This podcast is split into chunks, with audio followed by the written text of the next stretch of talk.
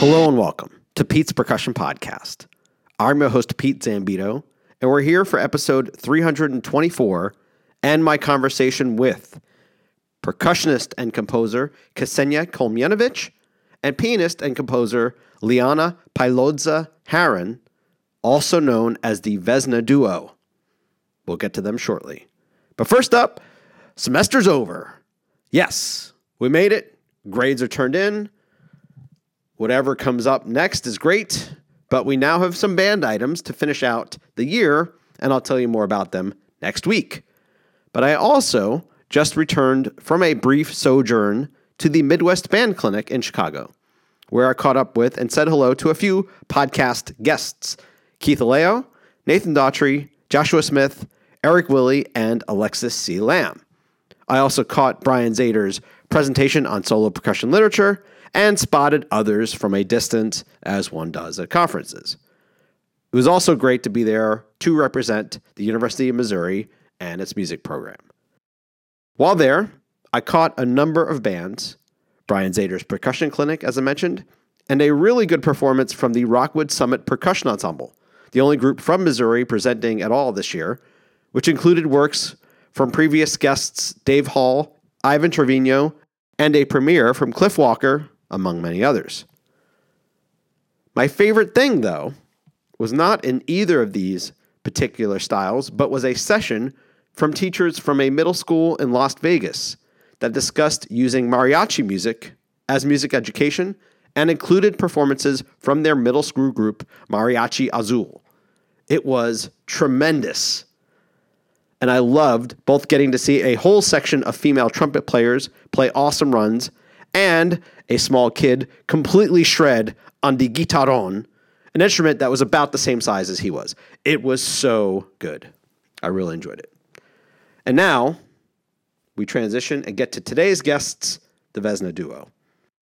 This group is comprised of Ksenia Kolmyanovich and Liana Pailodza Haran, and they were playing at this most recent PASIC.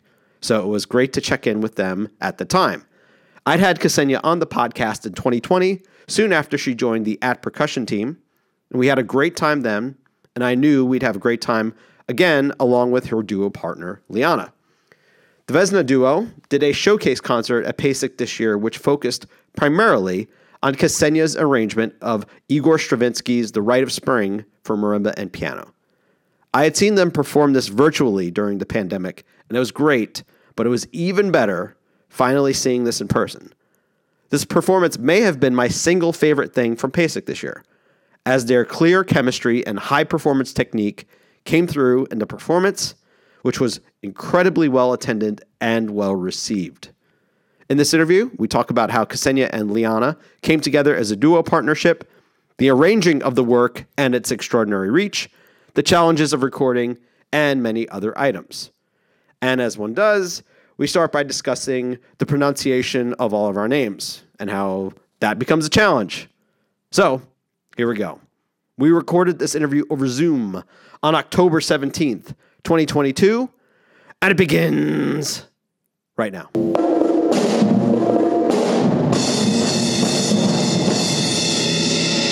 Don't say this because this is how this is how uh, Ksenia has to deal with Casey just purposefully mangling her. Ksenia Shostakovich. right. That's pretty good. I love it. and is it uh, Pali Paliodza? It's Pailodze. Pal Paliodza. Go with the pie. Pailodze. Pailodza. Pailodze. Oh, I oh I didn't. Oh yeah, okay. Pailodza. We all made that mistake before. I also, when I first met her, I swapped those too. Mm. Letters around. Gotcha. so good. Really, I genuinely have zero care about that. So Okay. also, I also when I got married, I took my husband's name for that reason. I thought, Oh, okay, sure. It'll be easy, Heron, and now everyone says Haron. yes, of course. oh, that's yeah. That sounds about right. my, my my wife did not take my last name, and, and her last name is Meisenbach, and we're just like Pete. Like table, what name should we put it under? Pete. Pete every time. Just cut it. Just we're not even going to deal with that. that, that would have been really funny if you always made a point of making it uh, Meisenbach Zambito. And yes, yes, both. What? what? no, we are both separate people who are happening together, and we want to be acknowledged as such. And I know we're at a Chili's. Yeah. Just want those short ribs. Yes, exactly. Whatever they have. Some sort of ribs, I remember. right, exactly. Ksenia and Liana, tell me about what you are doing at PASIC this year and when your performance is also. We get to perform our fabulous uh, or promote our fabulous new album. So we're going to play The Rite of Spring with a couple of additions, a couple of cute uh, little things to add on top, cherries. And we are performing on Friday at 11 a.m. in Wabash. So come around because I hear it's a huge room. I remember it being a huge room. So we need to fill it up. It's going to be super fun. And we're going to even have a, a guest, a friend who's going to come on up and join us for the jam.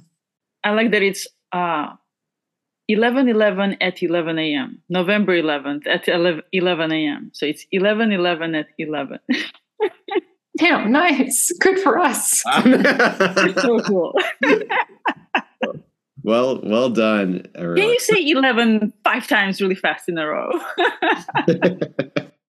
I know Ksenia actually when we when I had talked to you uh, a couple years ago, this was I think I don't remember if it was close to being done or like in terms of your arrangement. I what, what, can you talk talk through a little bit the timeline of of you putting, you know, your work on putting this together?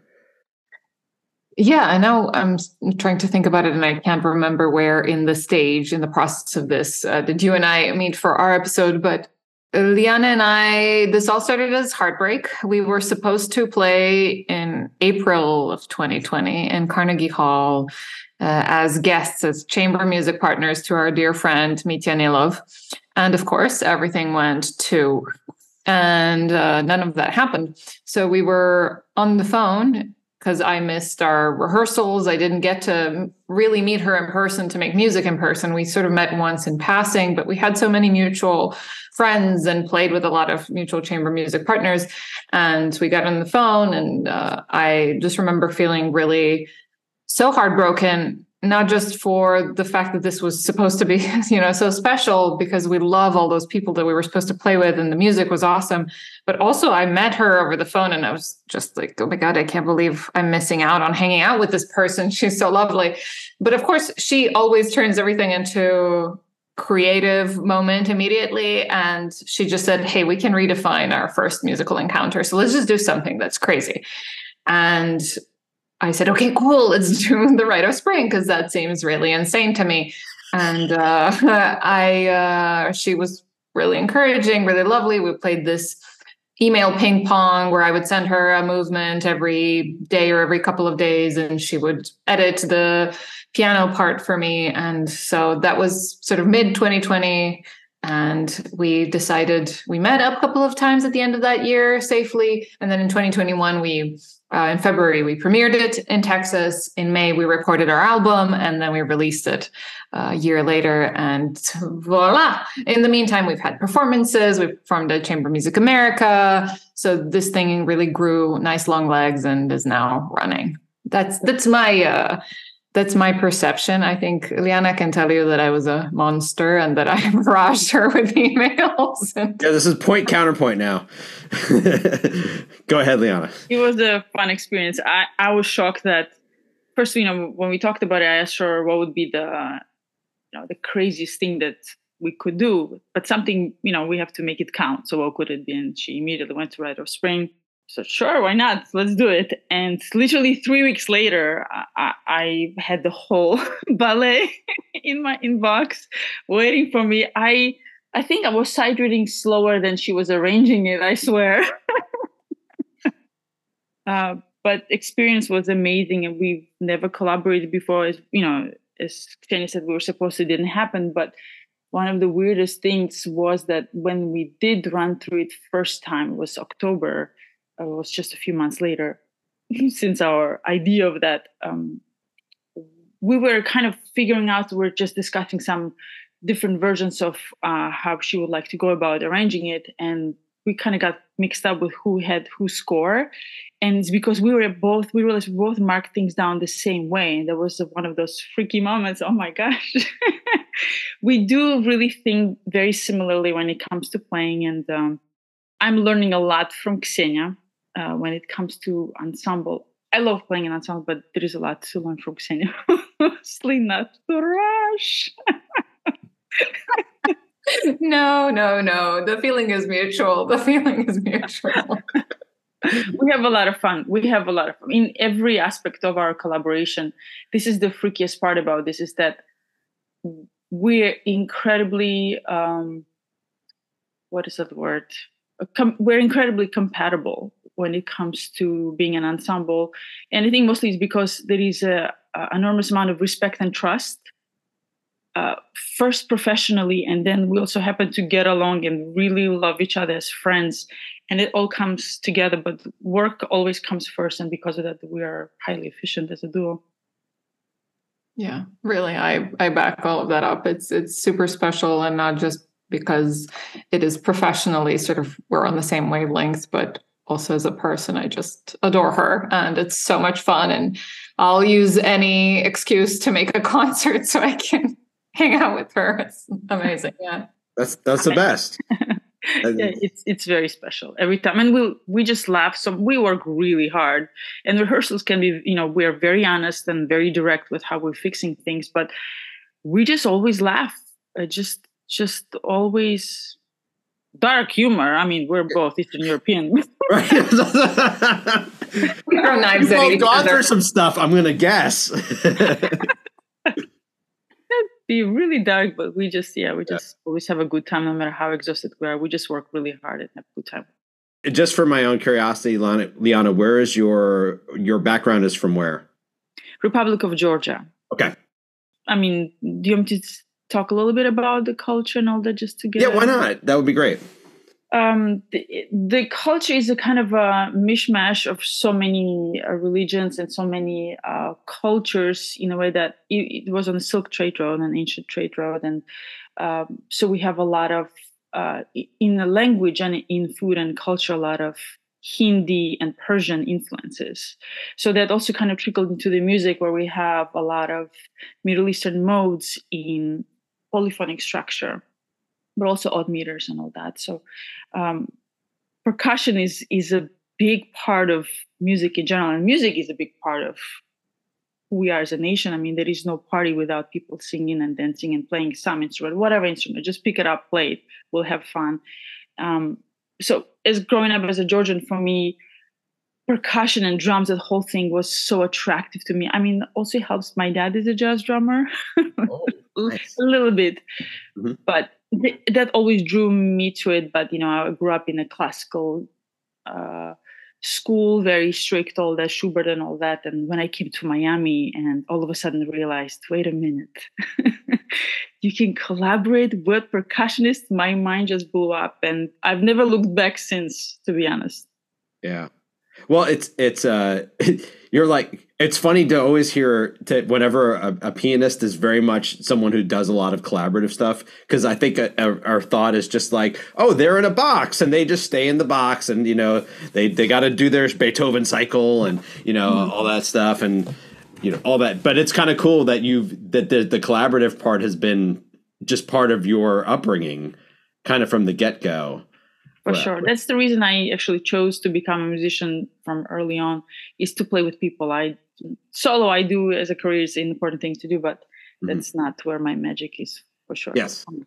Lika plays table music. That's the kind of pianist she is you know? She's an honorary percussionist. Oh okay. Every sense of the way so yeah. Right for my doctoral recital i can't believe i got away with that but wait did you you did you she did the Thierry De Mey yeah, yeah. Yep, I played the middle part. All those parts are hard. It's there's nothing like you don't have to, I know. downgrade yourself on that. But she's the only person who could ever play that piano part properly, you know, in in the piece. So hey. oh, that, that's so great. Uh, and I know that Ksenia, you covered this when when I had you on, but if you could give kind of similarly a little bit of your um, background coming to the U.S. as well. I grew up in Serbia. That's where I got my high school degree because I went to a music school and then my bachelor's degree. And my background was in, at first, in piano and music theory. And then when I was 15, I figured out what percussion was and I just said, whoa, I want to do this. So at 16, I started playing. Um, at 18, I became a composition student at the Academy of Music there. And then I moved to the US as a scholarship student. First, I was at Illinois State University, um, where I also went for a master's degree, but that was all in percussion. I ended up steering completely towards percussion. And then finally at the University of Miami for, I was there for for four years. Um, but Lika and I managed to miss each other by three months. She graduated um, a little bit before I came in, so that's that's sort of our connection. That's where we get that pool of people that connected us. You're aware of each other because because of the Miami connection, but you you hadn't actually interacted. Is that right? I remember where we first met. I was visiting. So my duo partner, my percussion duo partner, was Liana's percussion duo partner at the time, as we mentioned, Mitya Nilov. And we were at Yale. I was visiting Dimitri, and Liana and uh, Dimitri were preparing for a recording session, I believe. They played Piazzonore, which they played so well. If you haven't heard that recording, you have to go see it because it's the best one out there. And we met up in a coffee shop, and I just remember being like, "Oh my god, oh my god, I've heard about her so much. Oh my god, I'm gonna meet this person." Then you meet this super sweet person who's like a butterfly, and she's amazing. But it was only for a second, and then uh, they had to uh, go away. So that was when we crossed paths physically, um, but we haven't really, yeah, until that failed project in 2020, we didn't have too many uh, moments of contact. Really, actually, it was really funny. I don't know if you remember this, but you know, we've again we've heard of each other so much at this point. You kind of feel like you know each other. You know, I woke up to Ksenia, I started speaking to her in Russian, and she goes, "I'm Serbian." oh my gosh. I feel like an idiot. you know, I feel like she, okay, I think she's going to stab me with a fork here. I'm Serbian. we have some inside jokes now going. We yeah, yeah, we we threaten each other with physical violence all the time for the sake of comedy. It's yes. just what our that's your greeting, Ksenia. That that's, is, that's that how you say hi to each other. We right, have right. a knife a knife trick we do when we see each other. That's awesome. I hope to see that at PASIC. That you, I want that recreated. You got like, it. Don't yeah. don't mess the hands. Leave the hands alone. Curious about uh, for uh, Liana, were you a fan of Rite of Spring before this idea comes from Ksenia to you? Oh, absolutely. Who isn't? But that's just in my my view of the world. I mean, mm-hmm. anyone that is alive and has a pulse, that is a musician that can play. Um, I uh, on, I think it was my master's that I I have played the four-hand version with my teacher, and then later on played the other part with a friend of mine. So I have played. By the time we were talking about this arrangement, I have played in the past both piano parts. There's a four-hand version um, that exists. Um, so yeah, I was I was familiar with the score. I kind of had it in my fingers of what's going to happen there. And I, I know that uh, Ksenia, for you, you were the piece makes you weep. I think on a daily basis. Is that pretty much accurate? That is that is actually true. It is one of those where you'd think you'd run out of goosebumps, but I never do. Lika played one part and then the other part. And then she agreed to do this with me, I asked her to play one and a half part at the same time, which is just could she grow like three more fingers and play more? Because I can't play 10 notes at the same time. And she did it. She did it. And you can see it all 11 11 at 11 a.m. at PASIC. it's a fantastic score. Actually, I would say 100% at this score, this version as a pianist, this version works much better than the original four-hand version. The original four-hand version that is written by Stravinsky is quite awkward because it's meant for two players on the same keyboard and it's all over the place and oh. you just constantly don't have space to play what you need and things are kind of thrown around across the keyboard but when you're just you as a player and then she combined a lot of it it just became so much more organic and became more delicious to play so you just you, you just don't want to hold back you just throw down I think she is, as always, too kind. And I would just say she does not represent the opinion of the ensemble or of me. I think Stravinsky did a great job. and I couldn't have done better. But she's just always like showering with compliments too much. And then there's a knife dance, but you know. Sure. awesome. Can you talk a little bit, Liana, a little bit more about? Okay, so you explained that it, that's awkward is the awkwardness because let's say I because I've seen it performed the two piano version, but I've never I don't think I've ever seen it on one piano. I would assume that on two pianos it's relatively comfortable, or even on two separate pianos it's still awkward. That's a great question. It has different challenges to it because it's meant to be on the same keyboard. The communication has to be with the person right next to you.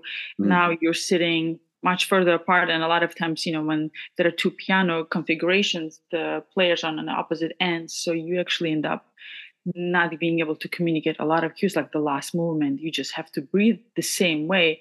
There isn't i don't remember the player's name but there are two brothers that uh, perform this on the same keyboard and do a wonderful job of that. They do a great job. Yeah that's my favorite performance of it too. And they play it memorized which was mm-hmm. pretty cool. Yeah. Yeah yeah. Our version is better. of course it is. Of course. Let me be humble real quick here. Yeah, yeah. right. We're the best.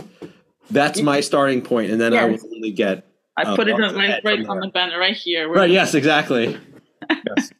You you will wear a, you you will be carted out on with a with a full um, cape and scepter and uh, I'm giving you ideas by the way. I mean free that's, of charge pretty pretty good. We should start wearing crowns during our yes. performances. Right. All right, I'm writing them down. oh, you don't have to. We're recording it. We're we're set. This is perfect. Yeah. No, that that's that's super cool. Um, when you've and uh, Liana, going back to kind of the the communication thing, is it going to assume you've done other two piano stuff at some point? Um, are, are you typically doing it as side by side or facing? What or do you have a preferred way that that you want you would like to have those kinds of pieces done? When it's just two pianos, no percussion. We're not talking about percussion now. Right, just the just the piano side. I have a piano background. I have a piano undergrad, so that's is this is this is coming out of me right now. So.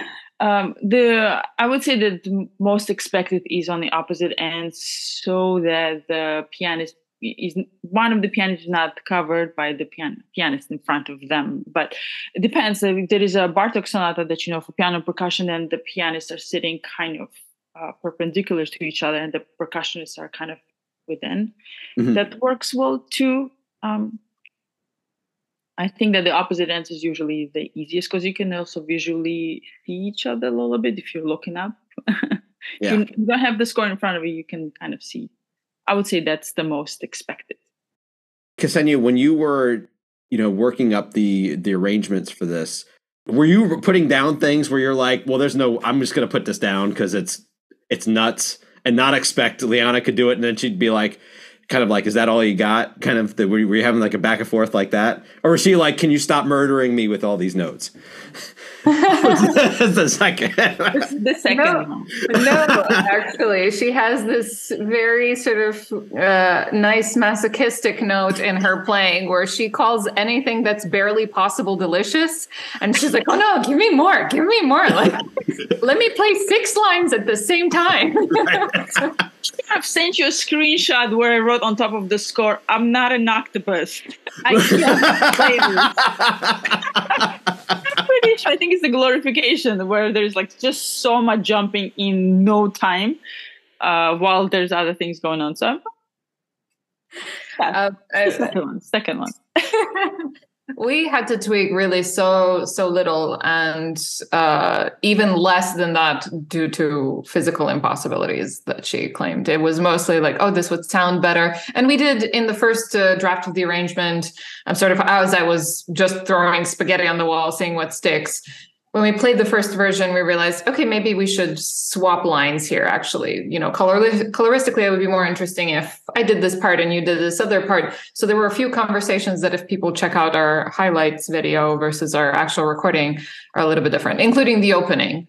In the first version, the opening was hers, and then after I had a, a few sessions with composers, sort of getting feedback on the arrangement, they they have told me, oh, we should probably swap that around. The February premiere, the opening was on the piano? Yes. wow, that does not exist in my brain. that sounds so weird now.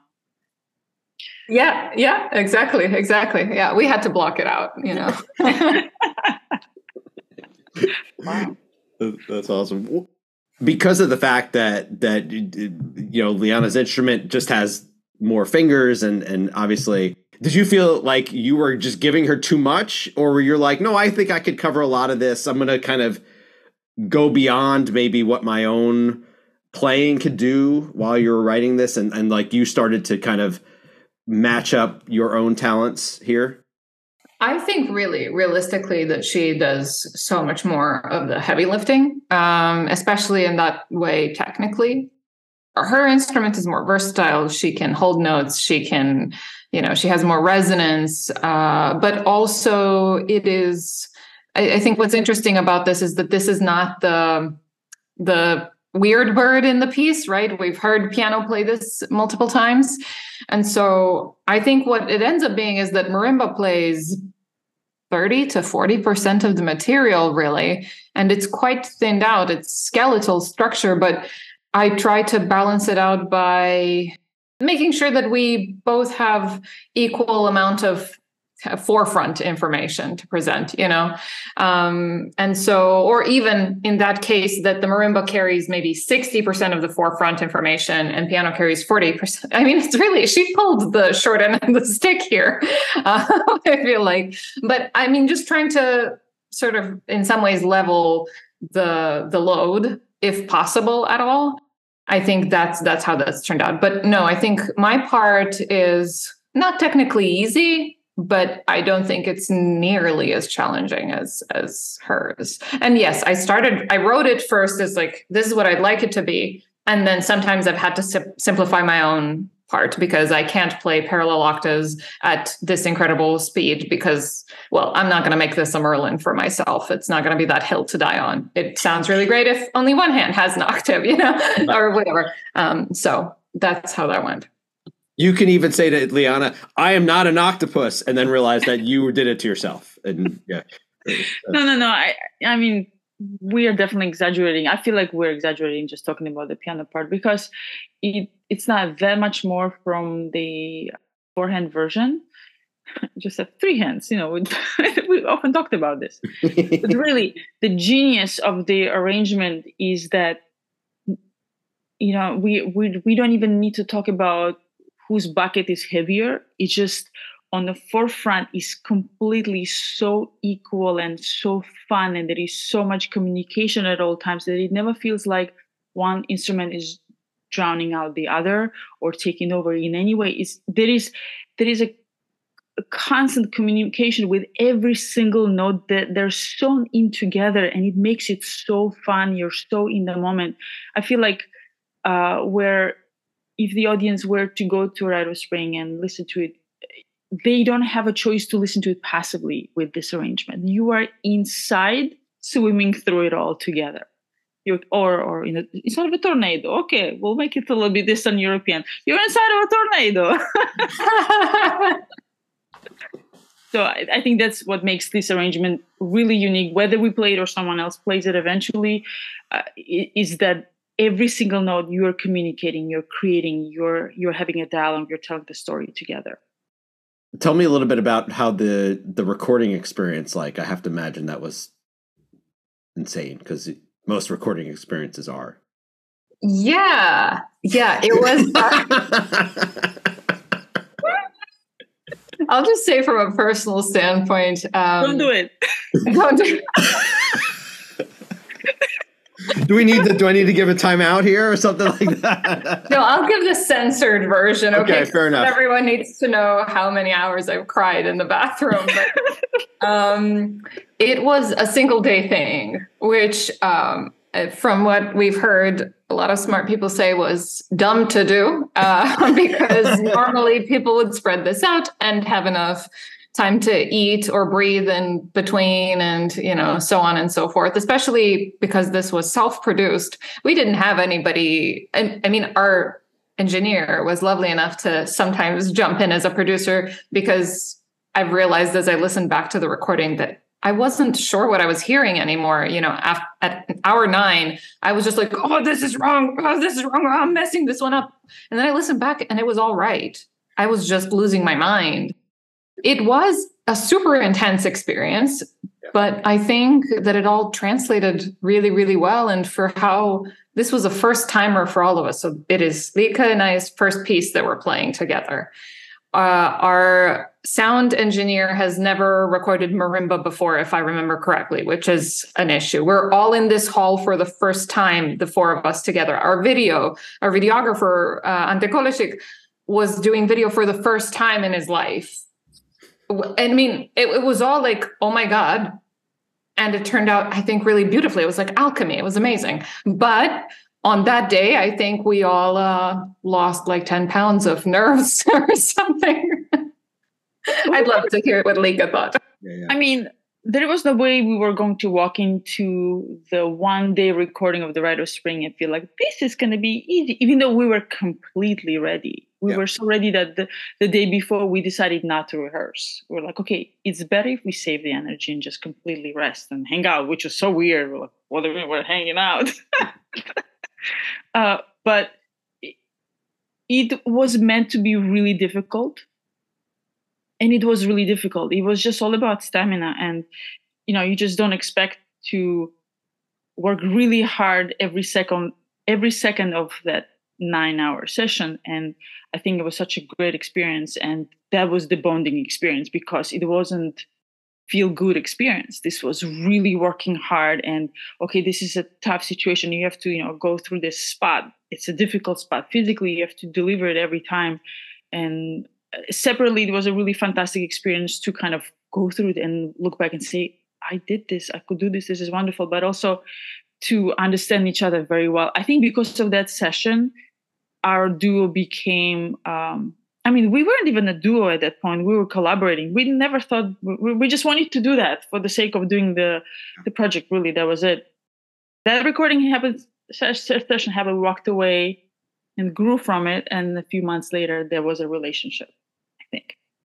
Did the process of putting it together did that include you're you're talking about for like for instance how much of the piece were you trying were you did you end up recording at one like in in segments was it was you taking like were you going micromanage or were you you doing like three minutes or something like that or, or how how was the what was the kind of the plan for how you were going to record it we did runs mm-hmm. at first, and then we went into movements. And then, if needed, you know, obviously don't want to waste any more energy and you're running out of freshness. So then you might be like, okay, we're just going to do this section to make sure we have it in this one particular way. So you always start.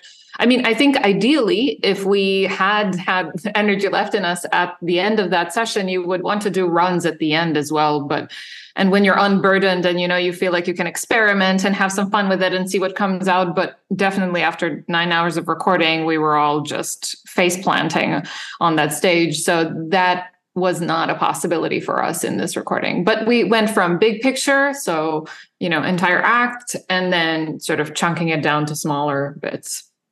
And in the recording eventually what you always end up realizing is that those big sessions uh, the big chunks that you recorded they end up being the vast majority of the recording. And then those moments where you're zoning in on one note and just making sure that that's correct i mean that ends up being so just vibe wise and energy wise not quite right so it's interesting how always this big picture stuff turns out to be more useful in the end you'd have to make that sound like it really happened in the moment, and the the piecemeal stuff gets.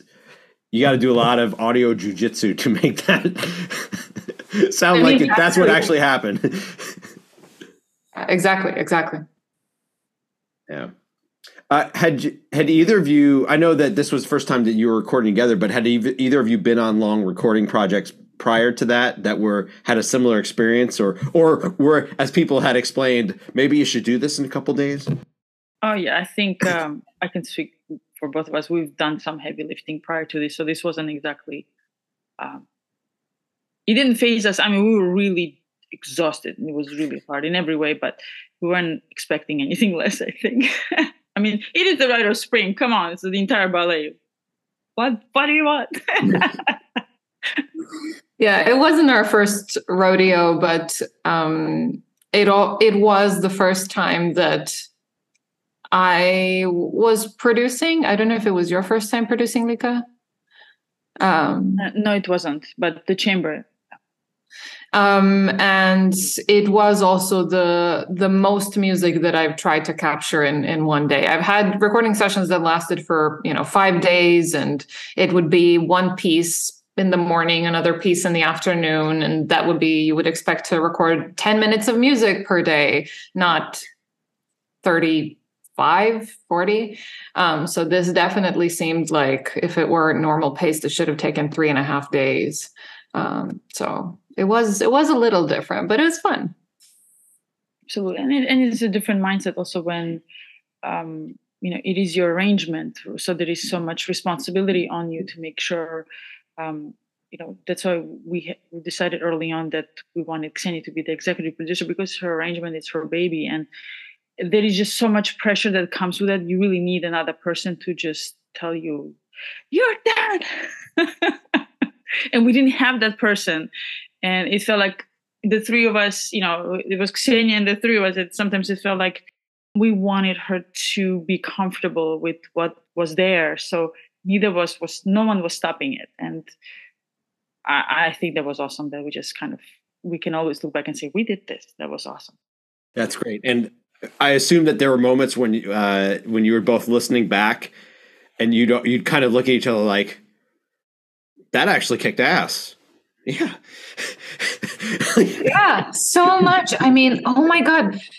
I ended up thinking I mean i just remember being in my head in the recording and there were those moments when they would try to pull me out of it but i was like no i know better and i know i can do better and just like shut up and let's record this again because i can do better. And then i listen back and i think I mean, in a good way, this doesn't sound like me. This is awesome. And then I hear my sentence after that, after that take, being like, this is horrible. I need to do better. And you realize that I just have too many people up there, you know, talking at me in my head. Um, but yeah, I mean, I definitely was very pleasantly surprised when I listened. I mean, I got goosebumps from a certain, you know, from certain sections. And I think those come from just not anticipating things. And it was really moving, which I don't know, it was really special for me. Definitely, I would say that, that there's so many, especially when we're submitting for the Chamber Music America, and it was happening live in front of us, where they were they were watching our video. Uh, that was that's when I kind of realized, oh my gosh, I can't believe we did this. I can't believe we're because it when you're inside and you're playing it, you're kind of not analyzing how difficult something is. You're just kind of playing and you're communicating, right? And you're telling the story. But when you're in a listener, it, it's I, I, you know, I still kind of can't believe that we did this.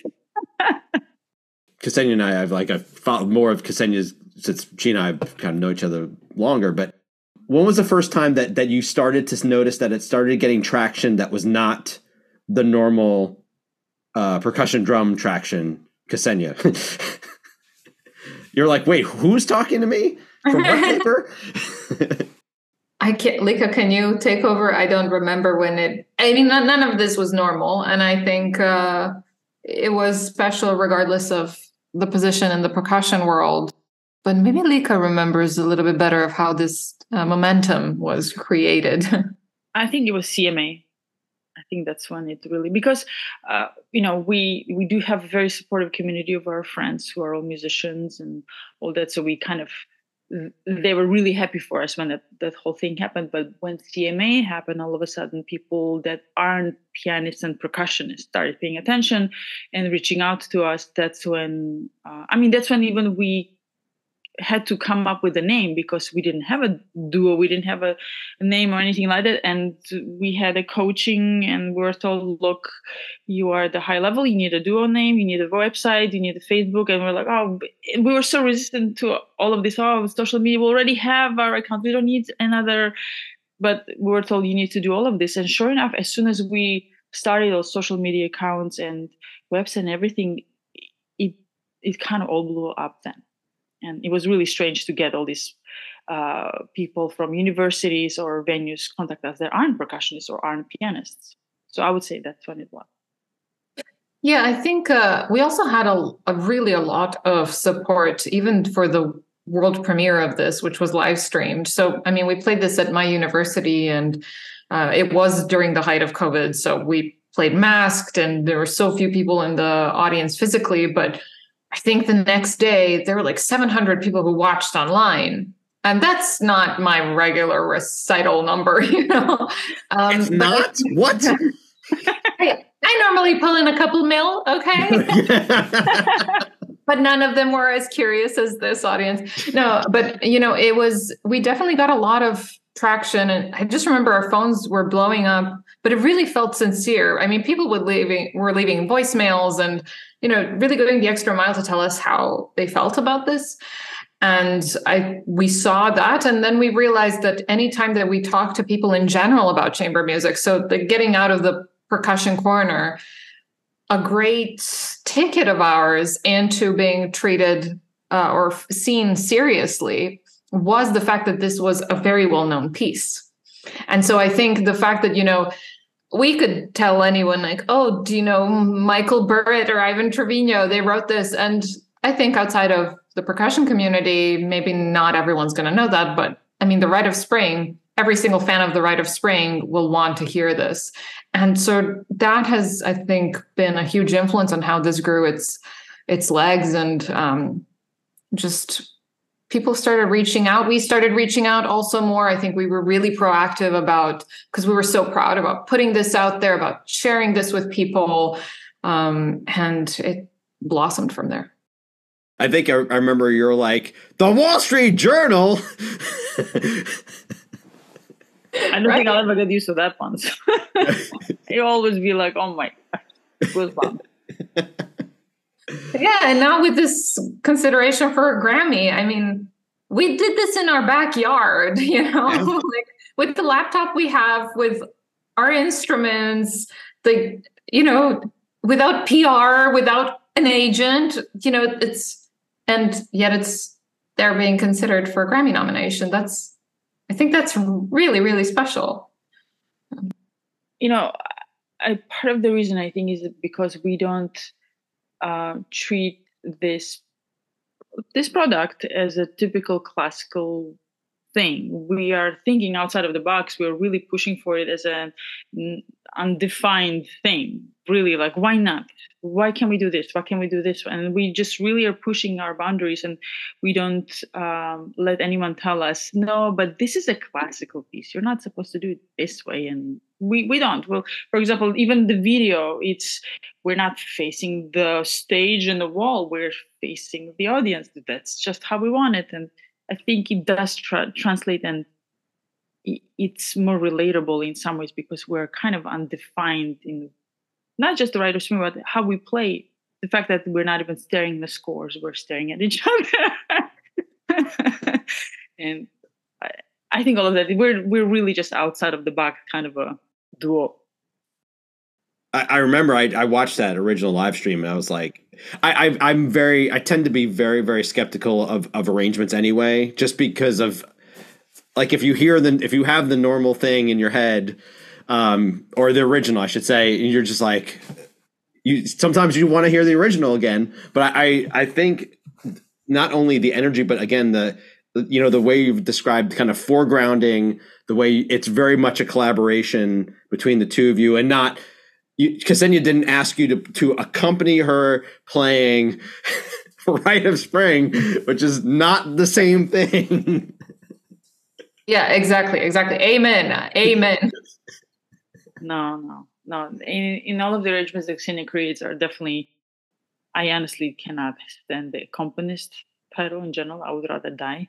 Mm. Can you edit that part? the word die, but oh, I no. just I just really cannot stand that whole aspect. I would rather quit and go work in Walmart. So we the way uh, Ksenia treats arrangements is really just so fun to play.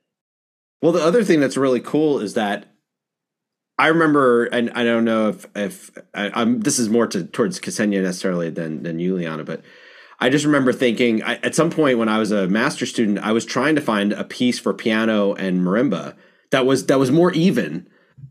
And literally and this was in the 90s and literally my my professor was like it's really honestly it's like a concerto.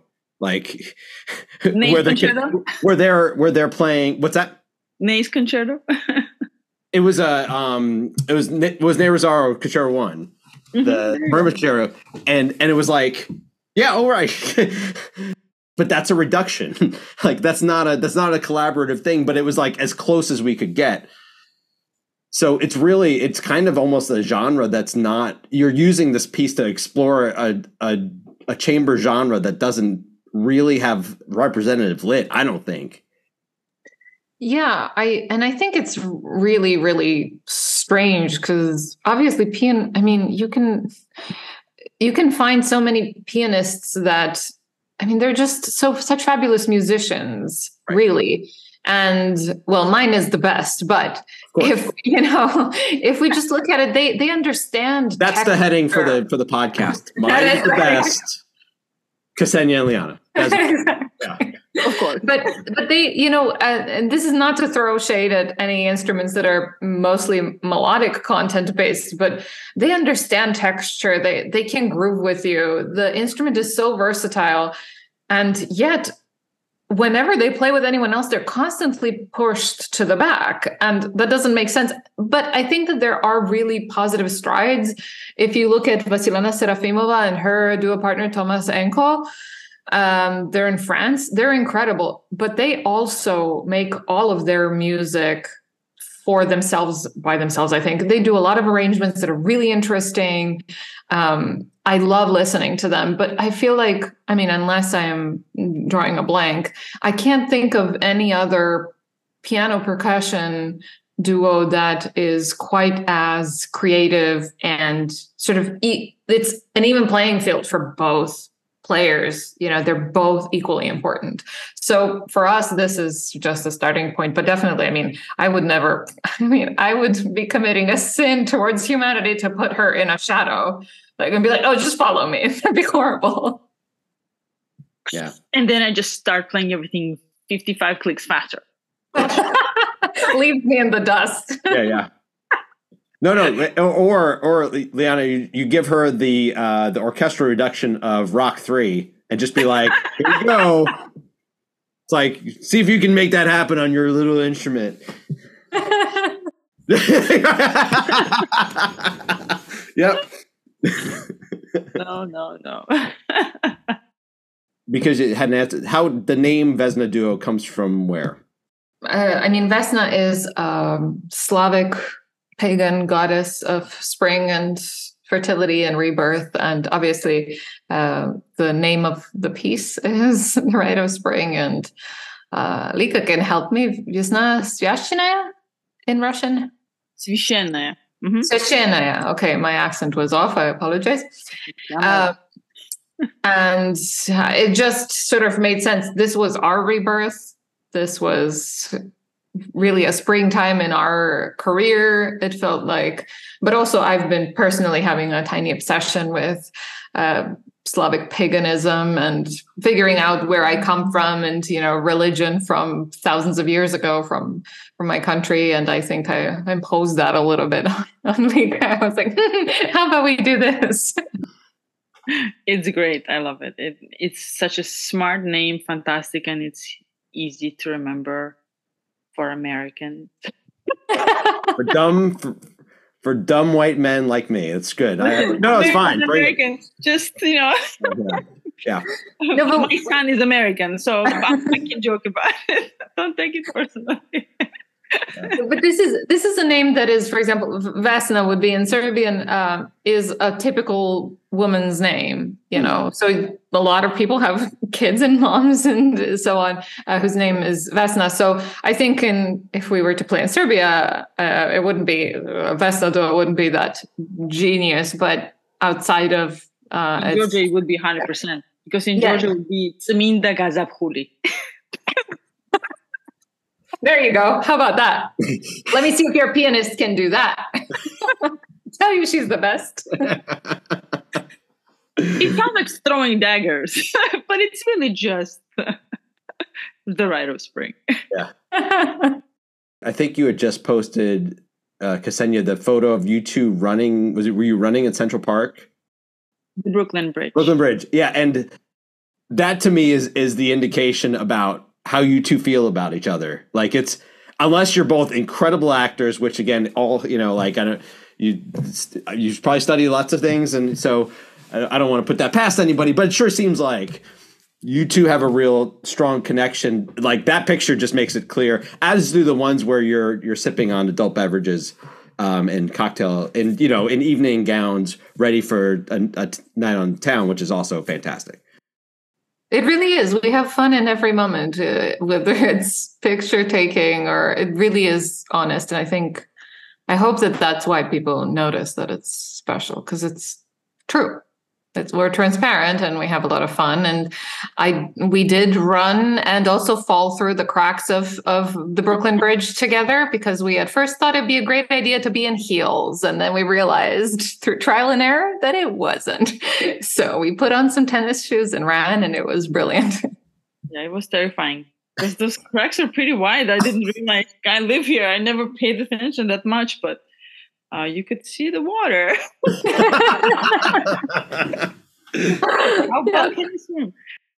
Main thing for us, it's I'm having a hard time really describing this because we're it's not about that we get along and have a good time and that that's the prerequisite for us. Right. No, it really isn't. I think that we're just hundred percent real all the time and we're comfortable with that. I think that's what really makes it work for us. That we are there is never oh I need to accommodate the other person. It's just you know there is because there is respect because there is uh, absolute trust. If the person is not in a good mood, they're not in a good mood. If they're having a hard time, they're having a hard time, and that's what makes it well. But we do laugh a lot, just mostly make fun of each other. So.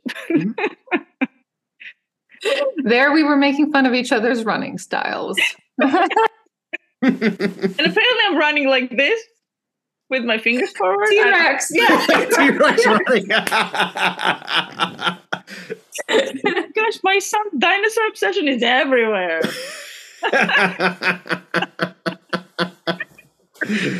oh, that's amazing. I'm gonna dress up as a T-Rex for PASIC. Then you'll see. That would be the best.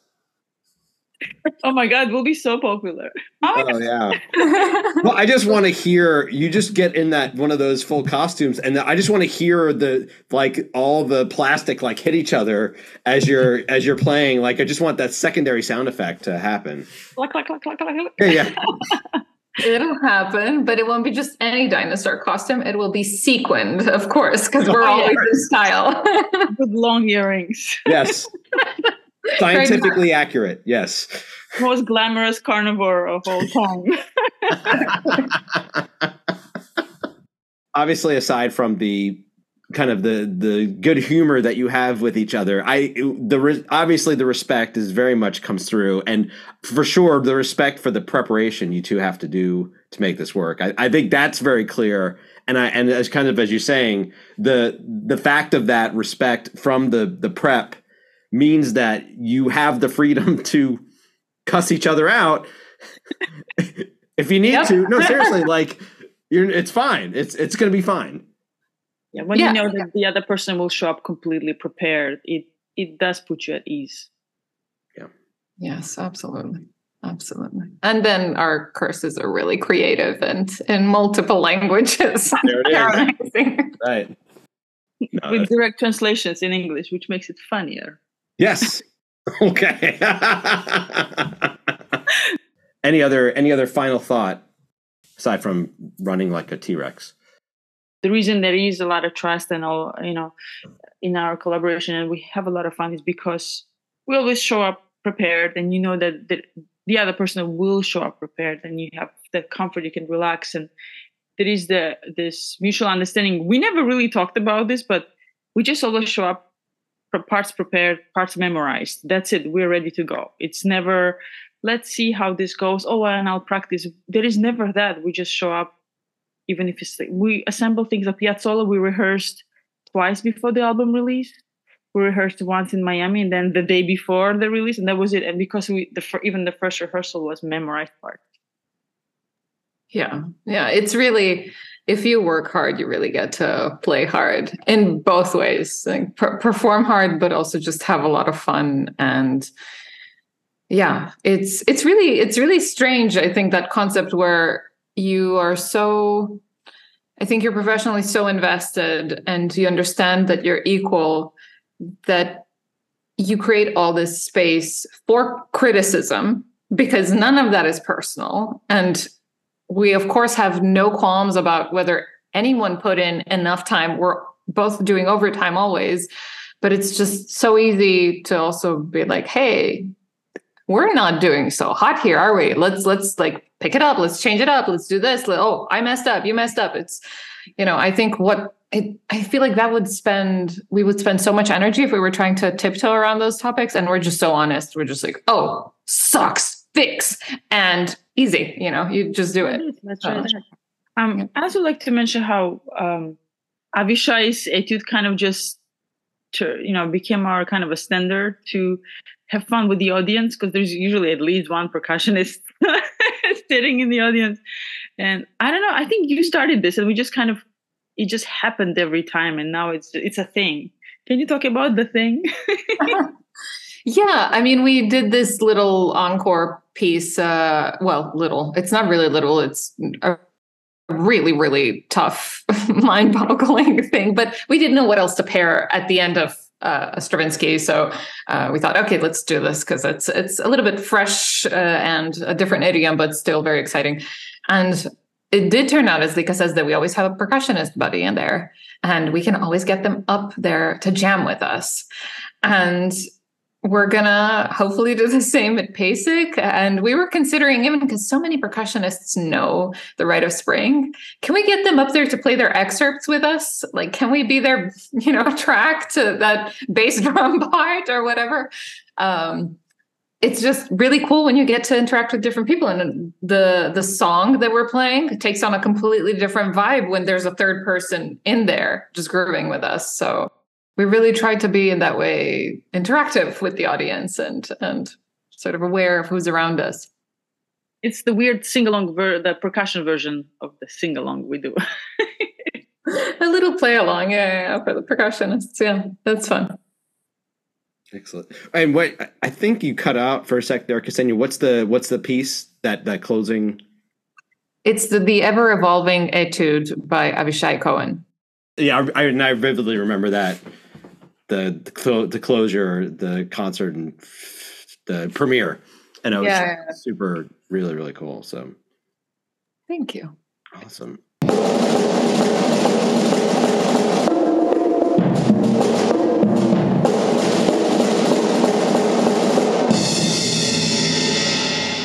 So great to have both Ksenia and Liana on, and I look forward to more great things from them in the future. And side note, which I forgot to mention at the top of the podcast, I actually did get to meet both of them at PASIC, which doesn't always happen, but it was a pleasant experience, and I look forward to seeing what the future holds for them.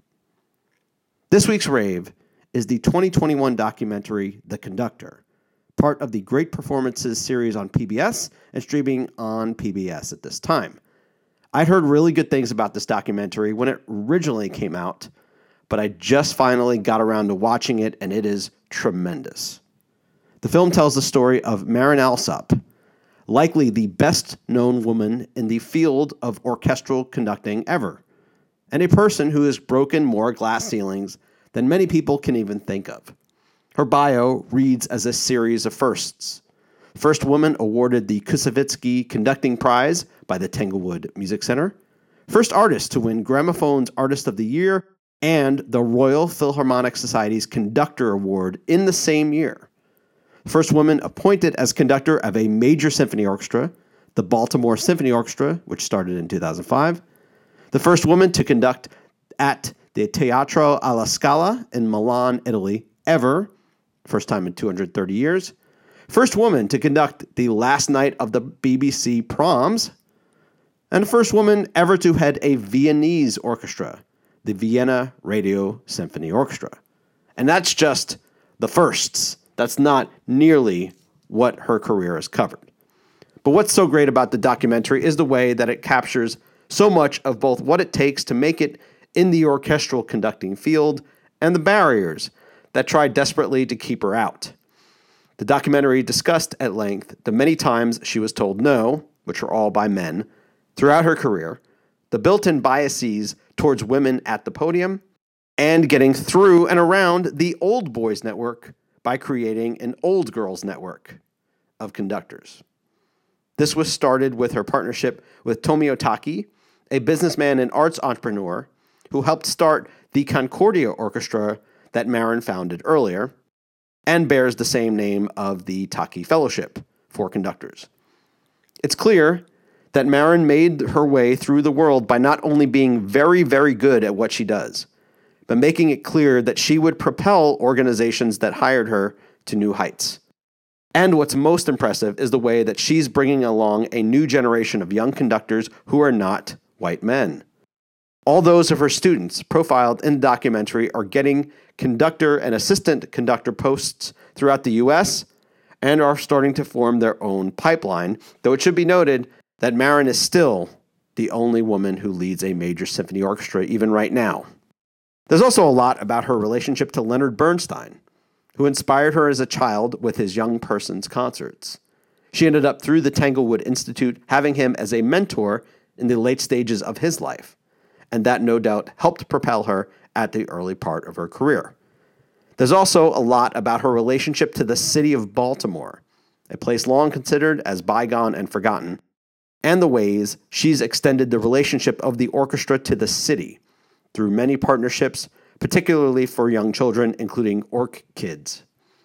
And it also looks at a relationship to the city of Sao Paulo, another place that's kind of seen as bygone a little bit, where she was appointed the music director of their city's orchestra about a decade ago and has made that ensemble into the best of Latin America. An inspiring documentary about a true groundbreaker and glassbreaker. Check out The Conductor, streaming on PBS. And that's our show. Subscribe to the podcast on Apple Podcasts and leave a comment and a rating. You can always find every episode and the show notes at the homepage at petezambito.com slash Pete's Percussion Podcast, the episodes. The show is also on SoundCloud, Stitcher, Spotify, and many other podcast locations. If you're on Facebook, like the page Pete's Percussion Podcast. You can find me there on Instagram and Twitter at Pete Zambito or by email at petesperkpod at gmail.com. And I'll catch you next time. Happy holidays, folks, and we'll see you then.